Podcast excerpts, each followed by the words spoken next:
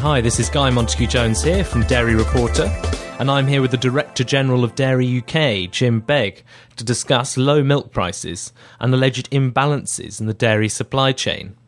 So, Jim, what should be done to increase milk prices?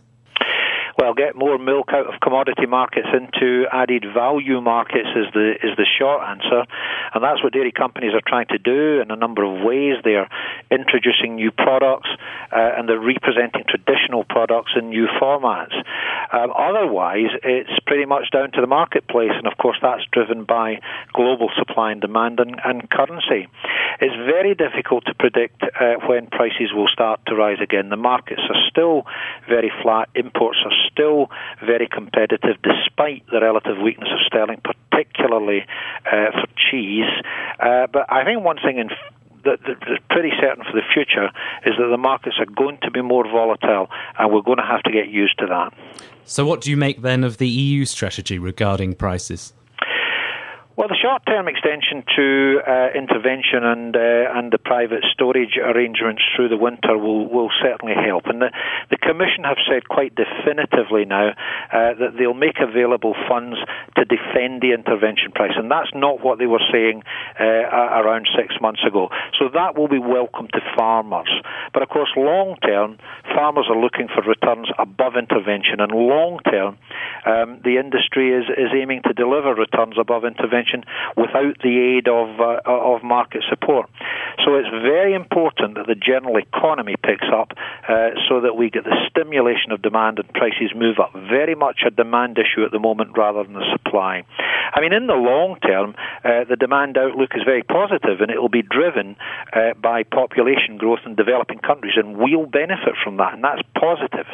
Uh, but the period up until then will be challenging and, until the markets uh, rebalance.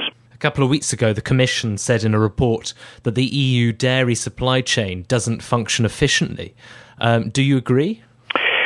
Well, you have to look at it, um, particularly when you see that in, in, in, several EU countries, Belgium and France and Germany, for example, and now Spain, um, governments are, are intervening um, to establish collective agreements to increase uh, the margins in the supply chain. Now, in the UK, uh, competition law simply prevents that from happening, and prices are negotiated between individual buyers and farmers, and you don't have collective agreements.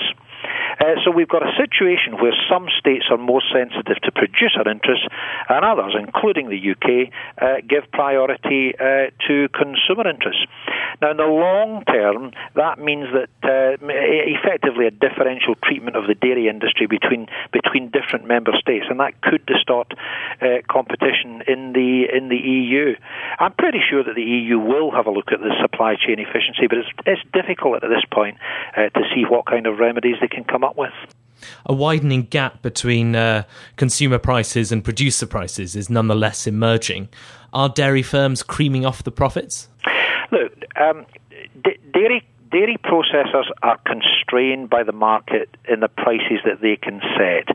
And these markets are fiercely competitive. There is no cream as such to, to be had. Uh, and and dairy, dairy companies need profitable farmers who can invest in their businesses, and, and driving them into the ground and price makes absolutely no sense. I can't see any justification uh, for this statement when you, when you look at the evidence over a, over a long period of time. Nevertheless, is there a need for greater transparency, as the report suggests?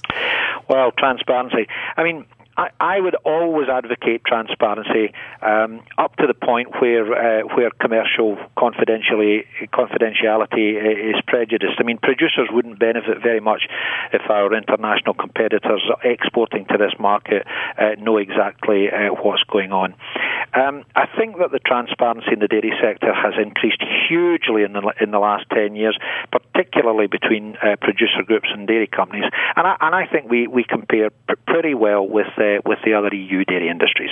Brilliant. Well, thank you very much for, for joining us, Jim. This is Guy Montague Jones here, reporting for Dairy Reporter.